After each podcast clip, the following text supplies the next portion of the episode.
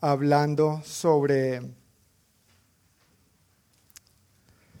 ser y hacer discípulos. Esa es nuestra misión, nuestra tarea, la razón por la cual existimos como, como iglesia, como congregación, es para ser y hacer discípulos. Y por varios domingos nos hemos estado enfocando en esta perspectiva desde el punto de vista individual. Nosotros como individuos, nosotros como creyentes, ¿cómo soy un discípulo para entonces hacer discípulos? Pero más recientemente, entonces hemos estado viendo esta misma perspectiva, no solamente desde el punto de vista del individuo, del creyente individual, sino desde el punto de vista de comunidad, como una comunidad auténtica, una comunidad auténticamente cristiana que somos. No solamente tiene que ver esto contigo como individuo, conmigo como individuo, pero nosotros como familia, nosotros como cuerpo de Cristo. Somos diferentes miembros, dice la Biblia, pero un solo cuerpo. Somos una sola comunidad y queremos caminar obviamente en estos planes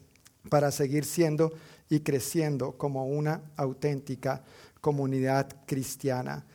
Cuando apenas estaba empezando a tomar forma y vida la iglesia cristiana, cuando apenas los primeros creyentes empezaban a reunirse, a hacer vida de iglesia, a buscar del Señor, estos primeros creyentes en Cristo se mantenían firmes dedicándose a cuatro aspectos muy sencillos realmente, cuatro aspectos muy sencillos, pero muy prácticos, muy vivenciales, muy del día a día, muy fáciles de llevar a cabo, nada del otro mundo. Y creo que esos eh, aspectos siguen siendo muy importantes para la iglesia hoy en día. Esos cuatro aspectos nos muestran la importancia no solo de enfocarnos en hacer, sino en ser. No se trata de que como cuerpo de Cristo, como comunidad cristiana, estemos llevando a cabo actividades. Se trata de que primero seamos, porque entonces el fruto, el resultado natural va a ser hacer lo que Dios quiere que hagamos. Recuerda, primero soy y luego hago. No se trata de hacer para ser, porque soy un hijo de Dios, entonces hago lo que un hijo de Dios hace. Porque soy la iglesia, soy parte del cuerpo de Cristo, hago lo que la iglesia, el cuerpo de Cristo hace. ¿Está bien? No debemos invertir el orden para poder hacer lo que Dios quiere que hagamos y vivir como Él quiere que vivamos. La intención de mi corazón al enseñar sobre estos cuatro aspectos y fomentar la práctica de ellos es que tú y yo, como cuerpo que somos de Cristo, como una sola iglesia, como uno solo en Cristo Jesús, podamos seguir fomentando lo que somos, que somos una comunidad de creyentes. Que podamos seguir caminando como lo que Dios nos ha llamado a ser, una auténtica comunidad cristiana. Y eso es algo que nosotros vemos manifestado en la Biblia de diversas maneras, pero quiero que nos enfoquemos puntualmente en Hechos, capítulo dos, versículo cuarenta y dos. Es el texto que hemos estado usando como base durante los recientes domingos y es el texto que vamos a estar usando durante los domingos que vienen también. Entonces, si tienes tu Biblia o si no, está acá proyectado. Hechos dos cuarenta y dos dice así: todos los creyentes se dedicaban a, la, a las enseñanzas de los apóstoles, a la comunión fraternal, a participar juntos en las comidas, entre ellas la cena del Señor, y a la oración. Yo quisiera que leamos este pasaje una vez más, todos juntos en voz alta, por favor. Todos los creyentes se dedicaban a las enseñanzas de los apóstoles, a la comunión fraternal, a participar juntos en las comidas, entre ellas la cena del Señor, y a la oración. Señor, te damos muchísimas gracias por este día. Gracias, Padre, por la oportunidad de reunirnos una vez más como una familia que somos, una comunidad de creyentes que busca agradarte a ti, hacer tu voluntad. Pedimos, Señor, que mientras avanzamos esta mañana a través de tu palabra, tú nos hables y nos reveles más profundamente lo que quieres que seamos para que hagamos lo que quieres que hagamos, Señor. En el nombre de Jesús. Amén. Hablando un poquitito del contexto de este versículo, y, y es algo que, que realmente me, me apasiona y me encanta. Hechos dos es este capítulo donde se empieza a llevar a cabo la iglesia. No eran llamados todavía los creyentes cristianos, no había conformada en sí una iglesia como organización como tal, pero es interesante que antes de esto, viendo los evangelios, el apóstol Pedro eh, había negado al Señor tres veces. ¿Recuerdan esta parte? Jesús le había dicho, Pedro, antes de que cante el gallo, me negarás tres veces. Y Pedro, Señor, si fuera necesario, hasta la muerte iría contigo. Y todos conocemos la historia, ¿no? Apenas arrestaron al Señor, Pedro, paticas, ¿para qué te tengo? Para correr. Salió corriendo. Y vemos a un Pedro en los evangelios emocional, temperamental, ¿no es cierto? Le mandó la espada a uno de los que vinieron a arrestar a, a Jesús. Y si tal vez no es porque este soldado tenía buenos reflejos, Matrix, le vuela la cabeza, ¿no es cierto? O sea, por fortuna fue solamente la oreja. Pero este Pedro luego lo vemos transformado en el libro de los Hechos. En los evangelios lo vemos viviendo una vida en sus propias fuerzas, una vida cristiana pero en sus propias fuerzas. Pero el Señor había dado una promesa. Cuando venga sobre ustedes el Espíritu Santo, recibirán poder. Y entonces serán mis testigos en Jerusalén, en toda Judea, en Samaria, y hasta los confines de la tierra. Están reunidos los primeros discípulos y se menciona alrededor de unos ciento veinte creyentes en un lugar conocido como el aposento alto, esperando la promesa del Espíritu Santo. Y estando allí, la Biblia lo describe que vino como un viento recio y, fue, y lenguas de fuego fueron sobre ellos y empezaron a hablar en diferentes lenguas. Empezaron también a recibir las críticas. Lo que pasa es que esta gente está borracha. Hay una canción muy famosa en Colombia que dice, lo que pasa es que la banda está borracha, está borracha, está borracha. Y claro, empezaron a, a tildarlos de estos, los religiosos, ¿no? Esta gente está borracha. Y Pedro se levanta y dice, pero un momentico, son las nueve de la mañana, muy temprano para el tequila, hablando de tequila, ¿no? Muy temprano para estar borracho. Lo que quiero que sepan que ha acontecido aquí, y empieza a hablarles de la promesa, lo cual ya estaba profetizado desde el Antiguo Testamento, y valientemente les empieza a predicar el evangelio y los confronta con su pecado y les dice, miren, el Jesús que ustedes crucificaron, Dios lo ha hecho Señor y Mesías, arrepiéntanse y crean las buenas nuevas. cincuenta días antes, este Pedro, siendo un cristiano pero viviendo en sus propias fuerzas, había negado a Cristo tres veces. Ahora, lleno del Espíritu Santo, sin importar que su vida está corriendo peligro, pero lleno del Espíritu Santo, con el poder del Espíritu Santo, se levanta, predica sabiendo que le puede costar la vida. ¿Y sabes cuántas personas aproximadamente reciben su mensaje? Tres mil. Se mencionan ciento veinte creyentes y a partir de ese momento la iglesia pasa de ciento veinte a tres mil ciento veinte creyentes. Yo veo una restitución poderosa del Señor ahí afirmando a Pedro, eso fue lo que intentaste hacer en tus fuerzas, pero ahora en el poder de mi Santo Espíritu, tú me negaste tres y ahora yo lo multiplico al mil por uno.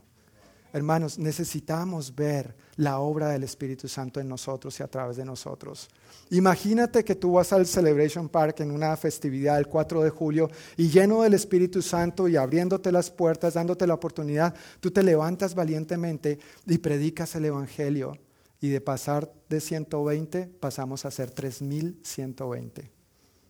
¿Te has preguntado qué haríamos? Pobre pastor Ricardo, ¿cómo va a pastorear a toda esa gente?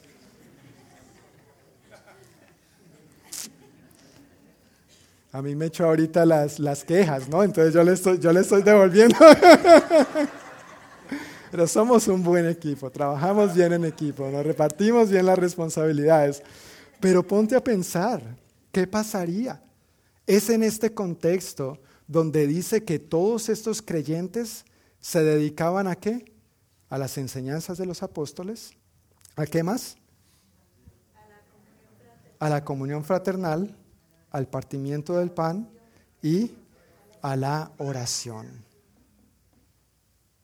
Y estos mismos cuatro aspectos que fueron tan útiles y vivenciales para aquellos primeros creyentes en aquel entonces, siguen siendo útiles, vivenciales, prácticos y una herramienta útil para la iglesia hoy en día, que no debemos descuidar. De hecho, para mí es como se lleva a cabo la iglesia, es como debe funcionar la iglesia, el ser para entonces poder hacer. No se trata de que nos volvemos cristianos para hacer y hacer y hacer y estar envueltos en actividades. Se trata de que venimos a Cristo para ser en Cristo, para estar con Cristo, para hacer lo que Él ha destinado que seamos, para entonces poder viviendo, haciendo lo que Él quiere que hagamos. Y no tiene que ver solo contigo y conmigo como individuos, pero contigo y conmigo como cuerpo de Cristo, como iglesia, como una auténtica comunidad cristiana. Todas las enseñanzas que nosotros vemos en los evangelios tienen una dirección, porque aquí dice que ellos se dedicaban a las enseñanzas de los apóstoles. ¿Y te has puesto a preguntar cuál era o cuáles eran las enseñanzas de los apóstoles? Ellos no tenían este maravilloso libro completico y bonito, hasta el nombre John Martínez, por si se me pierde, ya saben de quién es. ¿No es cierto? No tenían este libro bonito, completico, como tú y yo lo contamos, contamos con él hoy en día. Entonces, ¿te has puesto a pensar cuáles eran las enseñanzas de los apóstoles? ¿Qué enseñaban los apóstoles? ¿Qué compartían los apóstoles? Porque eso era lo que se mantenían firmes, ¿verdad? Y a eso era lo que se dedicaban. Entonces, cuando vemos lo que Pedro predicó antes de estos versículos y después de esos versículos, y cuando vemos cuáles enseñanzas eran las que ellos estaban transmitiendo a los nuevos creyentes y a la familia de la fe, vemos que eran las enseñanzas que Jesús les había enseñado a ellos.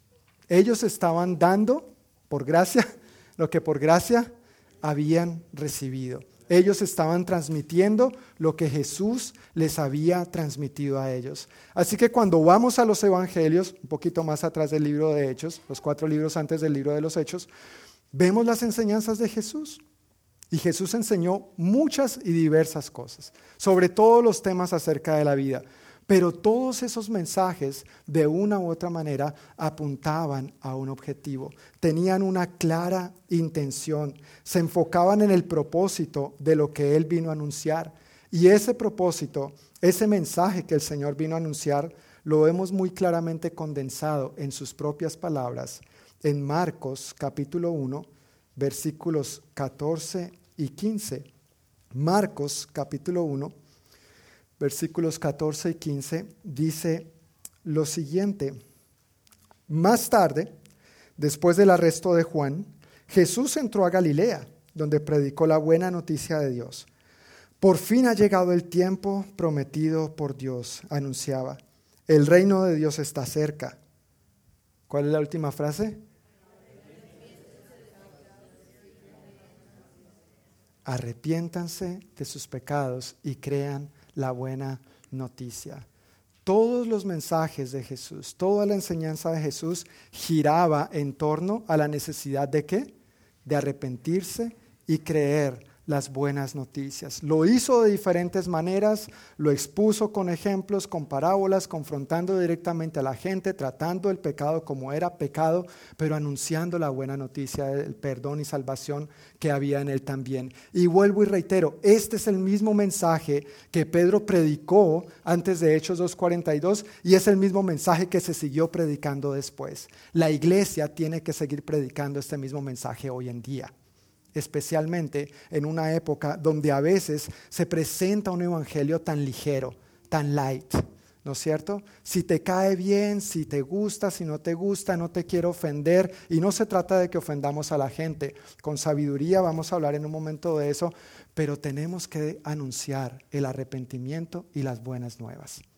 El mensaje es completo, no es el uno, no es el otro, este mensaje implica las dos áreas, los dos aspectos. Vivimos una época también donde el evangelio tristemente se ha contaminado por el dinero y a veces Dios se mueve o hace milagros de acuerdo a lo que tú le des a Dios, como si Dios necesitara tu dinero. Mira, Dios no necesita tu dinero ni el mío. Dios puede vivir sin tu dinero y sin el mío. Dios puede llevar a cabo su iglesia sin tu dinero y sin el mío.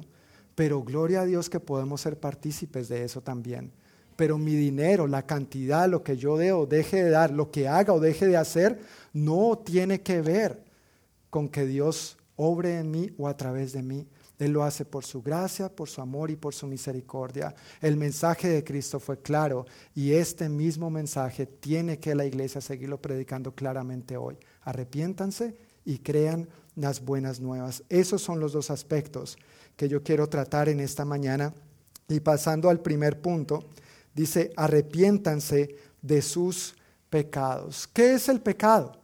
¿Has pensado por un momento qué es el pecado? Desobediencia, gracias. ¿Qué más?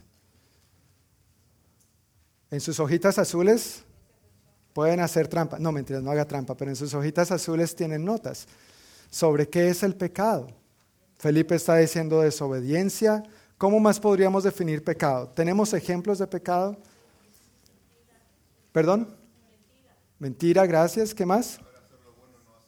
Gracias, la Biblia es muy clara sobre eso, ese es un buen ejemplo. El que sabe hacer lo bueno y no lo hace, le es contado por pecado. ¿Alguna vez has podido hacer lo bueno y no lo has hecho? Has pecado, ¿no es cierto? Los diez mandamientos, ¿has cumplido los diez mandamientos al pie de la letra? ¿Sí o no? Ok, como no responden ni sí ni no, solamente quiero clarificar. Y, re, y quiero que sepan que mi pregunta es muy válida, les voy a contar por qué. En una oportunidad estaba compartiendo esto mismo, hace eh, algunos años, cuando tenía como dieciocho, el otro día. Gracias. Eh, con mi grupo de jóvenes y algunos adultos en mi iglesia local salíamos a una avenida de la ciudad eh, que los domingos la cerraban para hacer la ciclovía. Y íbamos juntos, llegábamos el domingo bien tempranito antes del servicio para preparar eh, refresco y dar agua. Entonces a los que iban por la calle haciendo ejercicio les ofrecíamos agua o refresco. Y la gente decía, no, pero ¿cuánto cuesta esto o lo otro? Teníamos un letrero bien grandote que decía gratis. Pero tú sabes, ¿no? A veces la gente, uno es desconfiado porque gratis, pero después, ¿cuál es el gancho? Decíamos, no, tranquilo, es, es gratis, pero si tienes cinco minutos mientras se toma el vaso con agua, se lo tra- tratábamos de dar bien grande para que tuviera los cinco minutos. Hay que ser astutos, ¿no es cierto? Hay que proveer el espacio y el tiempo. Entonces, mientras se tomaba su vaso con agua, le preguntábamos si nos permitiría compartir con ellos unas buenas noticias acerca de Dios o si tenía alguna necesidad por la cual quería que, que oráramos. Entonces, estaba compartiendo esto con una persona y le dije, bueno, esta noticia, esta buena noticia, de hecho comienza con una mala noticia, y es que hemos pecado. La Biblia afirma que todos hemos pecado. ¿Sabía eso? Todos, gracias, todos hemos pecado. Si no lo sabía, lo está sabiendo ahora.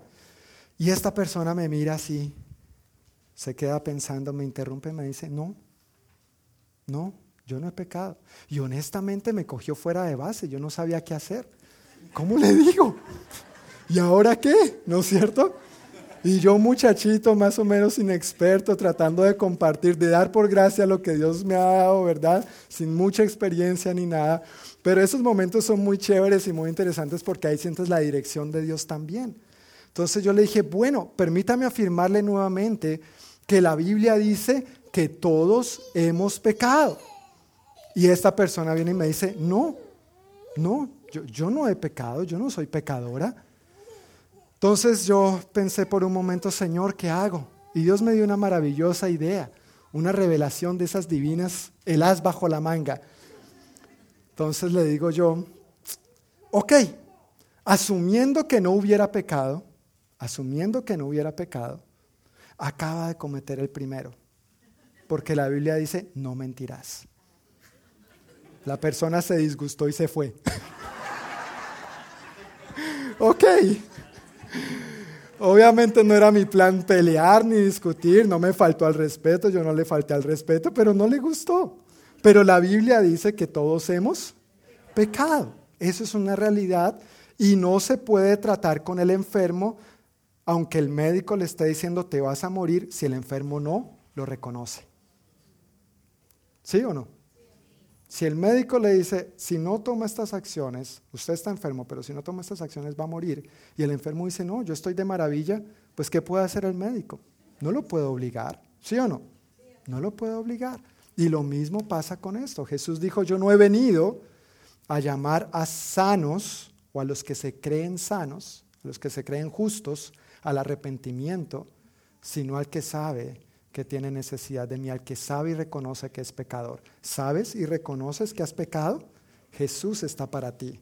Ahora, si no, que Dios tenga misericordia, ¿verdad? Y esperemos a que puedas reconocerlo a tiempo. Pero ¿qué es el pecado? Dice en sus notas, el pecado, según el diccionario bíblico, es el rechazo de la voluntad de Dios que lleva al pecador a hacer su propia voluntad en oposición a la voluntad de Dios. Básicamente en eso se centra el pecado, y cuando vemos el ejemplo del pecado original, Adán y Eva, pues obviamente ellos prefirieron hacer su propia voluntad en lugar de hacer la voluntad de Dios, y en eso consiste. Cada vez que escogemos hacer lo contrario a lo que Dios nos propone, estamos pecando, estamos llevándole la contraria a Dios. Ahora Jesús está diciendo, arrepiéntanse de sus pecados. Proverbios capítulo veintiocho, versículo trece, me encanta porque nos muestra en qué consiste el arrepentimiento. Proverbios capítulo veintiocho, versículo trece, si tienes tu Biblia o tu celular, podría decir abra su Biblia o abra su celular, ya en los tiempos modernos y digitales en que vivimos. Pero Proverbios veintiocho, trece dice, los que encubren sus pecados no prosperarán, pero si los confiesan y los abandonan, ¿qué pasa? Recibirán misericordia. El arrepentimiento consiste en confesar mi pecado y, ¿y qué? Y abandonarlo, apartarse. El que encubre su pecado no prosperará, pero el que los confiesa y se aparta, los abandona, alcanzará misericordia. Alguien ha ilustrado el arrepentimiento de la siguiente manera, diciendo que si uno va en esta dirección, debería llegar el punto donde reconoce estoy mal, pero reconocerlo no es suficiente. ¿Qué tengo que hacer? Si yo voy en camino a un precipicio y estoy consciente de esto, ¿qué debería hacer? Girar. Ahora, ¿hasta ahí está bien? No, porque me puedo quedar consintiendo, ¿verdad? Pechito con pechito, ombligo con ombligo, espalda con espalda. Y ese tipo de canciones que, bueno, no vamos a hablar de eso. Pero no debo quedarme ahí. ¿Qué debo empezar a hacer? Apartarme, tomar la dirección que Dios quiere que yo tome en mi vida. No puedo simplemente reconocer, ah, estoy mal y detenerme. No basta solamente con darme la vuelta. Tengo que empezar a caminar en la dirección de lo que Dios quiere que yo camine, como Dios quiere que yo camine, lo que Dios quiere que yo sea, para entonces hacer lo que Dios quiere que yo haga. ¿Alguna vez te has sentido mal cuando has pecado? Uy, yo esperaba un fuerte amén. Gracias, gracias. Sí, cu- cu- cuando tú tienes a Cristo en tu corazón y tú pecas, eso duele, eso causa tristeza. Uno siente que ha defraudado a su Señor, a su Dios, a su Salvador. Uno se siente mal, pero sentirse mal no es suficiente. Hay una diferencia entre arrepentimiento y remordimiento. El remordimiento es bueno, es saludable, es una emoción que como seres humanos tenemos cuando sabemos que hemos metido la pata, que hemos hecho mal, ¿no es cierto? El remordimiento viene, pero el remordimiento aún no es suficiente. Hay que arrepentirse. Lo que Dios nos está pidiendo es arrepentimiento, no remordimiento. Mucha gente siente remordimiento por lo malo que ha hecho, pero aún sintiéndose remordida, dice, si fuera necesario volverlo a hacer, lo haría. Yo sé que hice mal, me prostituí para darle comi- de comer a mis hijos, pero si tuviera que volver a hacerlo, lo haría. ¿Remordimiento o arrepentimiento? Remordimiento. Yo hice mal, yo sé que tomé ese dinero que no era mío, pero tenía una gran necesidad. A fin de cuentas lo repuse. Y si tuviera que volver a hacerlo, lo haría. No es arrepentimiento, es remordimiento. Yo sé que hice mal, hice trampa en mi examen, pero es que no tuve tiempo, tengo una vida tan ajetreada, la, la vida, el trabajo, la familia, y si tuviera que volver a hacerlo, lo haría. No está bien. Arrepentimiento, remordimiento. Yo sé que hice mal, falsifiqué la firma, el documento, lo que sea que sea, porque tenía una gran necesidad, y si tuviera que volver a hacerlo, lo haría. Arrepentimiento o remordimiento. Este ejemplo lo vemos claramente en la vida de dos discípulos, Pedro y Judas. Mencioné a Pedro ya hace un momento, negó al Señor tres veces. Y dice la Biblia después de esto que Pedro lloró amargamente, se sentía mal, tenía ese remordimiento, ese cargo de conciencia, esa culpabilidad de haber defraudado a su Señor. Pero ¿qué hizo Pedro? ¿Se quedó allí? Se arrepintió y lo vemos luego un Pedro poderoso lleno del Espíritu Santo. Amén, como lo mencioné hace un momento en el libro de los Hechos. ¿Qué hizo Judas? También metió la pata, vendió a su Señor, al Mesías, por treinta monedas de plata. ¿Se sintió mal Judas? Sí, dice la Biblia que se sintió mal, se sintió terrible, le remordía la conciencia. ¿Se arrepintió? No, pensó que quitarse la vida iba a ser la solución. Quitarse la vida nunca es la solución. Amén.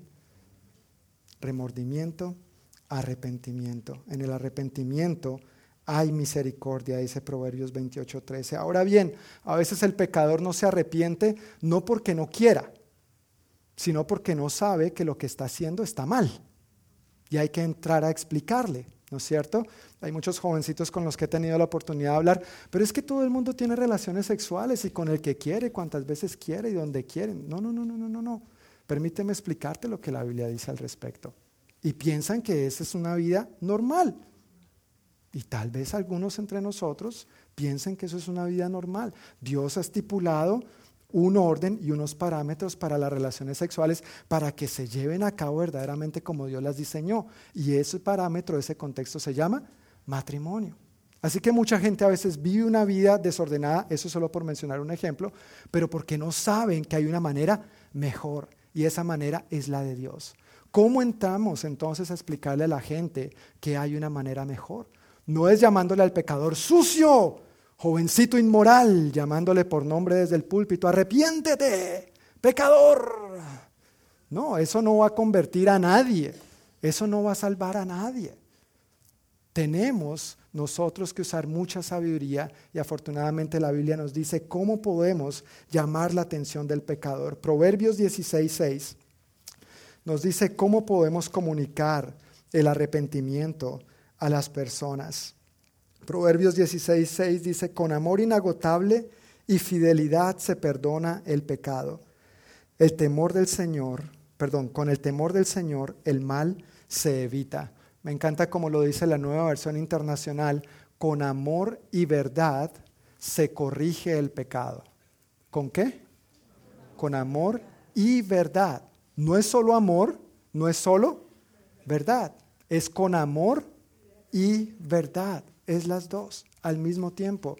Yo recuerdo, tal vez a algunos de ustedes les he compartido, pero recuerdo, en, como les decía hace un momento, hace un par de años, en mi juventud temprana, eh, aunque no lo creas, a mí me gustaba el heavy metal. Yo escuchaba Metallica, Guns N' Roses, Aerosmith, Nirvana era mi grupo favorito.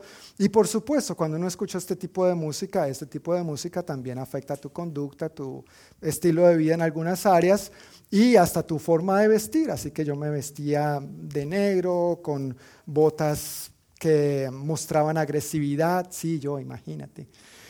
Ahora, yo no era de los que peleaban ni nada de eso, era solamente moda y fachada, yo era un jovencito inmaduro, ¿no es cierto?, en muchas áreas, pero así con mis camisetas negras y de ese tipo de muñecos, de, este, de ese tipo de estampados que tú sabes, estas camisetas son bien macabras, nada celestiales, así yo iba a la iglesia, así yo iba a mi reunión de jóvenes, así yo iba al culto. Y agradezco que nunca el pastor me usó como ejemplo desde el púlpito. ¡Arrepiéntete, pecador! Porque eso no hubiera generado arrepentimiento en mí. Me dijeron en algún momento sobre eso, bueno, sobre todo mi familia, mis padres más que todo, me hablaron al respecto, pero tuvieron el tacto de hacerlo con amor y con verdad. Mi hija estaba preguntando ayer, papi, ¿por qué no salimos en Halloween? Y yo le empecé a dar mis razones y mis explicaciones. Me dijo, ¿pero por qué más? Ok, ¿cómo le explico a mi hija con amor y con verdad por qué no celebramos esto? Pero sí queremos abrir este edificio para que sea un lugar seguro en el cual mostrar el amor de Dios a las personas. Necesitamos explicar a la gente cuando está dispuesta, no señalándoles, condenándoles, juzgándoles, tampoco solamente con amor, pero con amor y verdad. Esta es la manera adecuada. Con amor y verdad, un día alguien te dedicó tiempo para que tú te arrepintieras de tus pecados, ¿sí o no? Y tal vez tú ahí, duro, duro, duro, hasta que por fin le diste lugar al Espíritu Santo que te convenciera. Pues con ese mismo amor y verdad, ahora Dios quiere que tú compartas el arrepentimiento a otros. Amén. Con ese mismo amor y esa misma verdad. El segundo punto que quiero tratar en esta mañana, bueno, el primero, ¿cuál es? Arrepiéntanse de sus pecados. Esta era la enseñanza en la que los apóstoles se mantenían firmes y aquellos creyentes. Arrepiéntanse de sus pecados, dijo Jesús, y crean la buena noticia. Y crean la buena noticia. Y vuelvo y reitero, no es solamente el llamado al arrepentimiento, es el llamado a creer que hay una buena noticia. ¿Cuál es esa buena noticia? A mí me encanta el libro de los Romanos, porque describen muy bien la buena noticia del amor de Dios. Los eruditos bíblicos han hecho comentarios como que si todos los demás libros de la Biblia llegaran a perderse, el que uno no quisiera perder es Romanos, porque allí se condensa todo, de allí prácticamente se podría reconstruir la Biblia entera. Entonces vamos a dar un paseo por Romanos en los minutos que nos quedan, hablando de la buena noticia. El primer pasaje que quiero que veamos es Romanos tres veintitrés. Tal vez algunos de ustedes conocen este de memoria. Romanos tres veintitrés. Pues todos hemos pecado. Nadie puede alcanzar la meta gloriosa establecida por Dios. Mayormente lo conocemos como por cuanto todos han pecado, están destituidos o separados de la gloria de Dios. ¿Sí ve? Lo dice la Biblia, no es invento mío. Todos hemos pecado. Amén. ¿Estamos de acuerdo? Por si de pronto tengo que explicarle que mentir también es pecado. No, mentira. Pero nos damos cuenta de que el Evangelio es una buena noticia cuando nos damos cuenta que también hay una mala noticia. Y esa mala noticia es que a causa de mi pecado, yo estoy separado de Dios. Por mi pecado, estoy impedido de alcanzar a Dios por mis propios medios, por mis propias fuerzas. Entonces, cuando nos damos cuenta de la mala noticia, valoramos y agradecemos la buena noticia. Ni tú ni yo, te aseguro, queremos estar separados de Dios. Ni tú ni yo queremos estar separados de Dios. ¿Has estado separado de Dios en algún momento? Yo sí. Aún siendo parte de la iglesia, estuve desconectado de Dios. Asistía a las reuniones de la iglesia, participaba de las actividades de la iglesia, cantaba como los demás hermanos de la iglesia, pero ¿cuántos saben que hacer esto no lo hace a uno cristiano?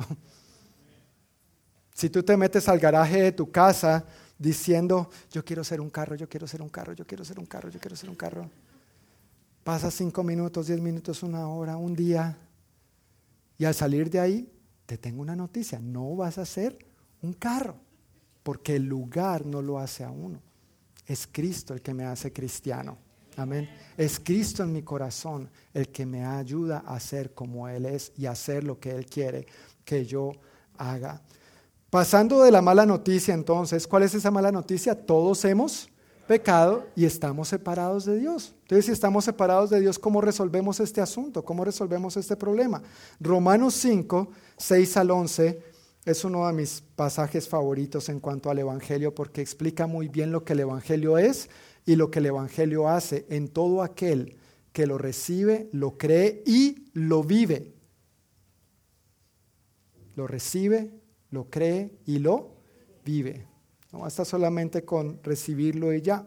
Romanos cinco, seis al once dice lo siguiente: cuando éramos totalmente incapaces de salvarnos, Cristo vino en el momento preciso y murió por nosotros, pecadores. Ahora bien, casi nadie se ofrecería a morir por una persona honrada, aunque tal vez alguien podría estar dispuesto a dar su vida por una persona extraordinariamente buena. Pero Dios mostró el gran amor que nos tiene al enviar a Cristo a morir por nosotros cuando todavía éramos pecadores. Entonces, como se nos declaró justos a los ojos de Dios por la sangre de Cristo, con toda seguridad Él nos salvará de la condenación de Dios. Pues como nuestra amistad con Dios quedó restablecida por la muerte de su Hijo cuando todavía éramos sus enemigos, con toda seguridad seremos salvos por la vida de su Hijo. Así que ahora podemos alegrarnos por nuestra nueva y maravillosa relación con Dios, gracias a que nuestro Señor Jesucristo nos hizo amigos de Dios. Mientras uno está sin Cristo, mientras uno no se haya arrepentido de sus pecados, no solamente es que está separado de Dios. Según la Biblia, uno está en una posición que no quiere estar. Es enemigo de Dios. Tú no solamente no quieres ser separado de Dios, sino que no quieres ser enemigo de Dios. Amén. Pero gracias a Cristo Jesús, la buena noticia es que tenemos la oportunidad de estar cerca y ser amigos de Dios. ¿Quieres estar cerca de Dios? ¿Quieres ser amigo de Dios? ¿Quieres que Dios cuente contigo? La puerta está abierta. Esa es la buena noticia. La invitación está hecha. La respuesta es: voy a aceptar esta invitación si no la he aceptado todavía. Voy habiéndola aceptado. Voy a mantenerme viviendo esta invitación y disfrutando de este regalo que Dios me ha dado a través de su Hijo Jesucristo. Vamos a ver lo que dice ahora Romanos seis, veinte al veintitrés.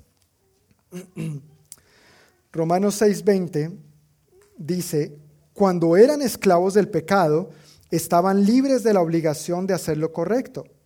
¿Y cuál fue la consecuencia? Que ahora están avergonzados de las cosas que solían hacer, cosas que terminan en la condenación eterna. Pero ahora quedaron libres del poder del pecado y se han hecho esclavos de Dios. Ahora hacen las cosas que llevan a la santidad y que dan como resultado la vida eterna. Y aquí viene el maravilloso versículo veintitrés. Préstame atención, por favor. Pues la paga que deja el pecado es la muerte, pero el regalo que Dios da es la vida eterna por medio de Cristo Jesús, Señor nuestro. Si tú tienes un empleo, ¿tú qué recibes a cambio de ese empleo? Un pago, un cheque, ¿sí o no? El ejemplo que está usando aquí la Biblia es exactamente lo mismo. Yo llevo a cabo una actividad que se llama pecado y a cambio de ese pecado, la paga que recibo es muerte. Trabajo para morir. Pero si simplemente me dispongo para recibir el regalo de Dios, ¿qué es ese regalo? Vida eterna en Cristo Jesús.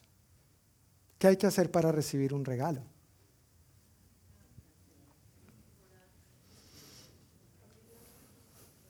Extender las manos, ¿no es cierto? Extender las manos.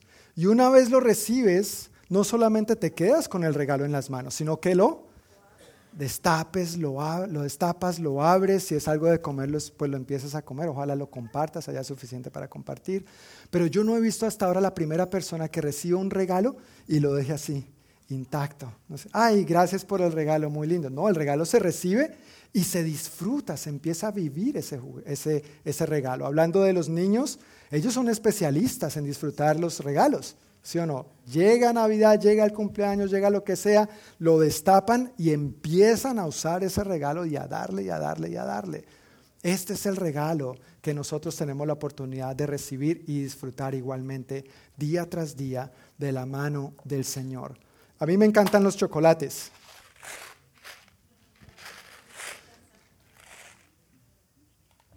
Y este chocolate es para todo aquel que quiera recibirlo. ¿Alguien cree que ese chocolate puede ser suyo? ¿Y qué tiene que hacer? Estirar la mano y ¿qué más?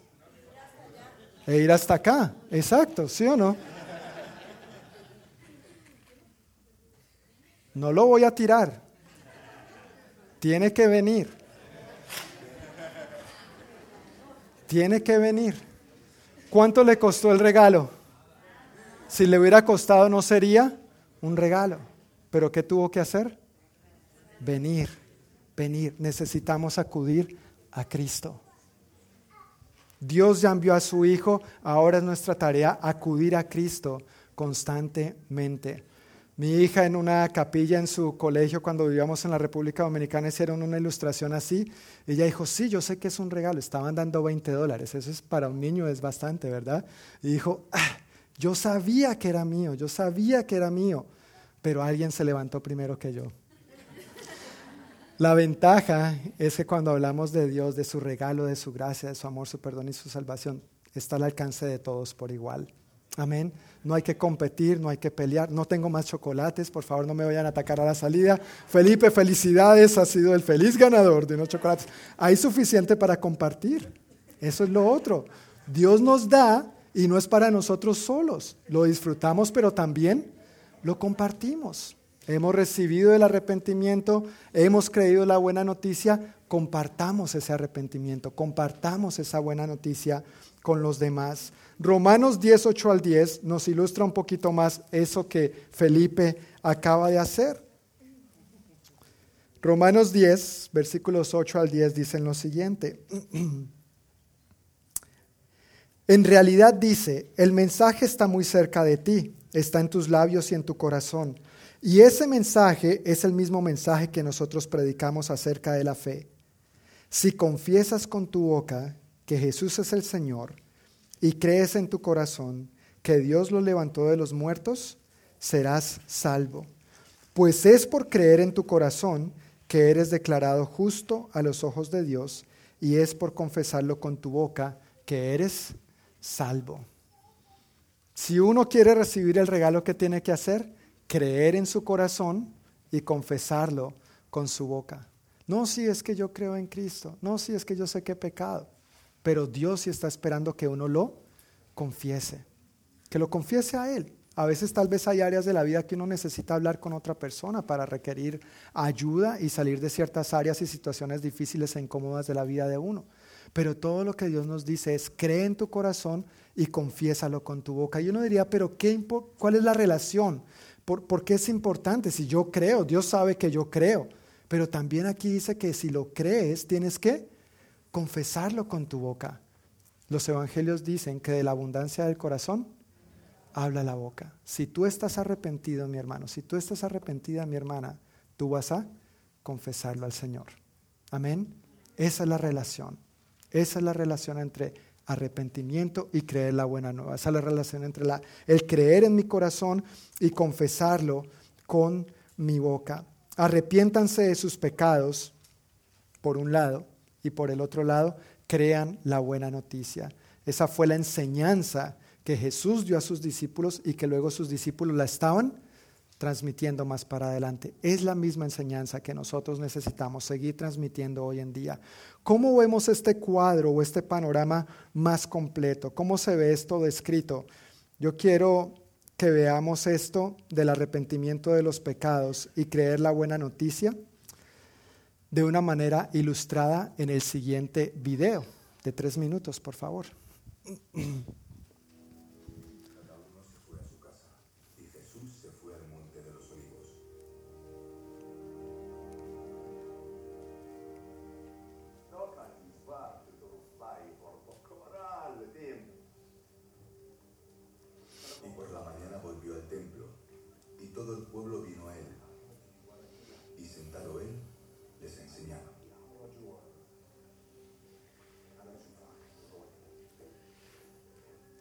Entonces los escribas y los fariseos le trajeron una mujer sorprendida en adulterio,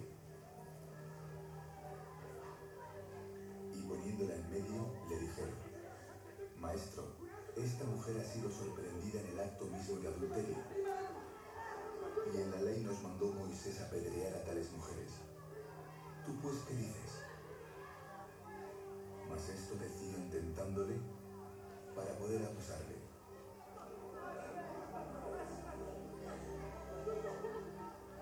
Pero Jesús, inclinado hacia el suelo,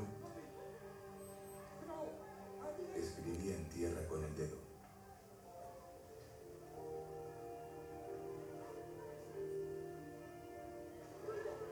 Y como insistieran en preguntarle,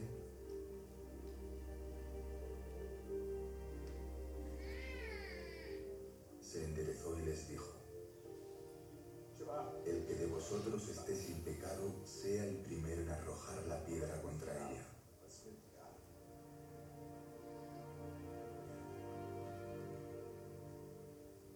E inclinándose de nuevo hacia el suelo, siguió escribiendo en tierra. Pero ellos, al oír esto, acusados por su conciencia, salían uno a uno, comenzando desde los más viejos hasta los postreros, y quedó solo Jesús y la mujer que estaba en medio. Enderezándose Jesús, y no viendo a nadie sino a la mujer, le dijo: Mujer, ¿dónde están los que te acusaban? ¿Ninguno te condenó? Ella dijo: Ninguno, Señor. Entonces Jesús le dijo: Ni yo te condeno. Vete y no peques más.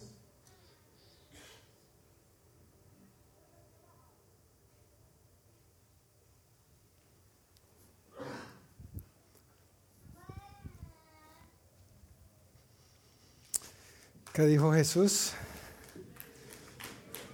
Vete y no peques más. Y es el mismo mensaje para ti y para mi hermano. Tu pecado, mira, tu pecado es tu pecado. Y no podemos tratarlo con pañitos de agua tibia.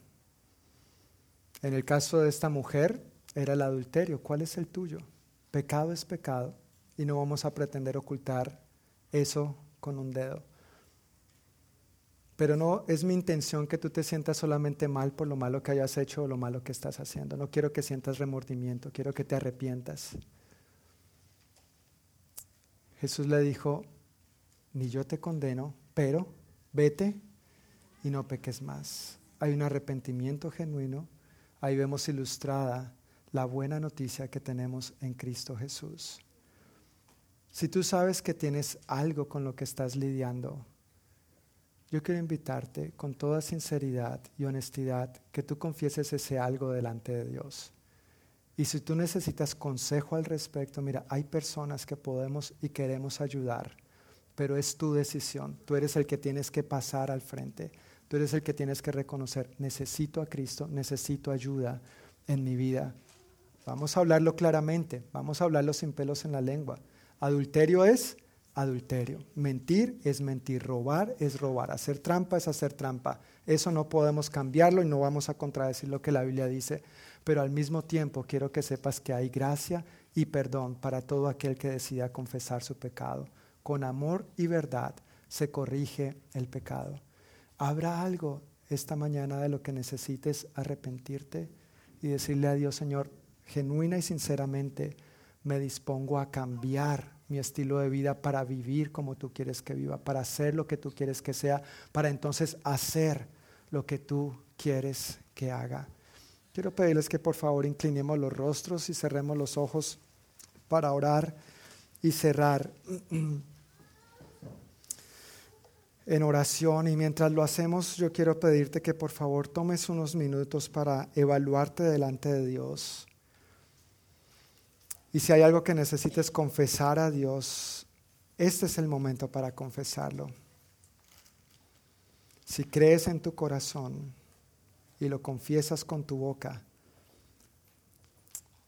dice el apóstol Pablo en el libro de los Romanos, tal vez tú ya has creído, tú crees que Cristo murió por ti, pero aún no lo has confesado.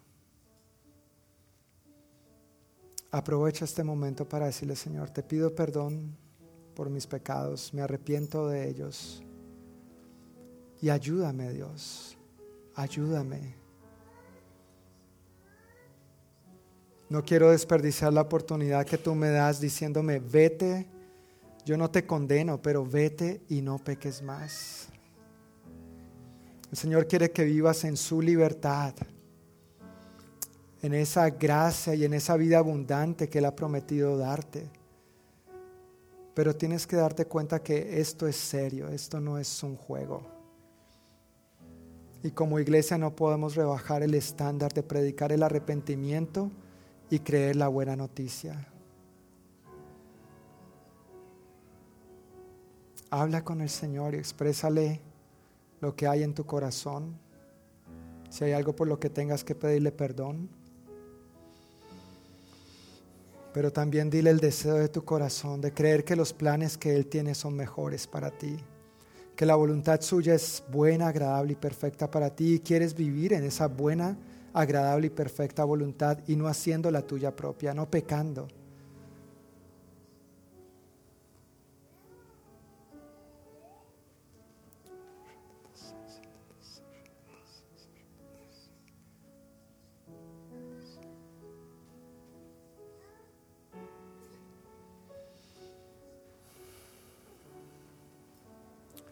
Mientras seguimos con los ojos cerrados y los rostros inclinados, yo quisiera preguntar si hay alguien aquí que aún no ha entregado su vida a Cristo. Yo te insto en el amor del Señor, hoy es tu día. Hoy es el día que tú necesitas arrepentirte de tus pecados y creer la buena noticia. Ábrele la puerta de tu corazón al Señor. Invítalo para que sea tu Señor y tu Salvador. Esa es la buena noticia del Evangelio, pero va acompañada por el arrepentimiento. Habrá alguien en esta mañana que, si no ha tomado esta decisión, hoy quiera tomarla. Yo quiero pedir que levante su mano, por favor. Levantar la mano no salva, pero es una manera de confesar lo que hay en tu corazón. Dios te bendiga, puedes bajar tu mano, gracias. Este es un momento entre tú y Dios, solamente yo tengo mis ojos abiertos para ver si alguien levanta su mano, pero es entre tú y Dios, no estás levantando la mano para mí. Dios te bendiga, puedes bajar tu mano, gracias. Es a Dios a quien le estás diciendo: Señor, me arrepiento y creo, creo que tú tomaste mi lugar. Hoy decido recibir este regalo. Dios te bendiga, veo tu mano, puedes bajarla. Ese regalo es para ti. Y Dios está esperando por ti, que tú acudas a Él para que recibas ese perdón. Dios te bendiga, puedes bajar tu mano. Dios te bendiga, puedes bajar tu mano. Esa paz que tanto has estado esperando, que tú bien sabes que necesitas. Esa paz, Dios te bendiga, puedes bajar tu mano. Esa paz de saber que ya no eres enemigo de Dios, sino amigo de Dios, que ya no estás separado o lejos de Dios, sino cerca de Dios. Dios te bendiga, puedes bajar tu mano. Gracias, gracias. Y mientras seguimos con los ojos cerrados, por favor, y en un momento muy Muy personal, muy íntimo entre tú y Dios. Dios te bendiga, puedes bajar tu mano. Yo quiero preguntar también a los que quizá ya han tomado esta decisión antes, pero todavía están batallando con algo en sus vidas. Algún pecado que se ha vuelto un hábito. ¿Serías, por favor, tan valiente en el Señor, con tus ojos cerrados y tu rostro inclinado, de levantar tu mano diciendo: Señor, yo me arrepiento? Dios te bendiga, puedes bajar tu mano. Dios te bendiga, Dios te bendiga, Dios te bendiga, Dios les bendiga. Señor, mira tu pueblo, mira tu iglesia, aquí estamos, Dios. Pido, Señor, por todos estos que han levantado su mano, que en el nombre de Jesús tú derrames, Señor, este regalo que tú has prometido. Tú eres el camino, la verdad y la vida, y nadie va al Padre si no es por ti. Al levantar su mano, Señor, han confesado lo que hay en su corazón. Y yo te pido que en este momento venga la llenura de tu Santo Espíritu, impartiéndole, Señor, esta vida nueva, limpia, llena de santidad, de tu propósito, de perdón, de gracia, del poder del Espíritu Santo, Señor, para hacer lo que tú has destinado que ellos sean, y entonces hacer lo que tú quieres que ellos hagan.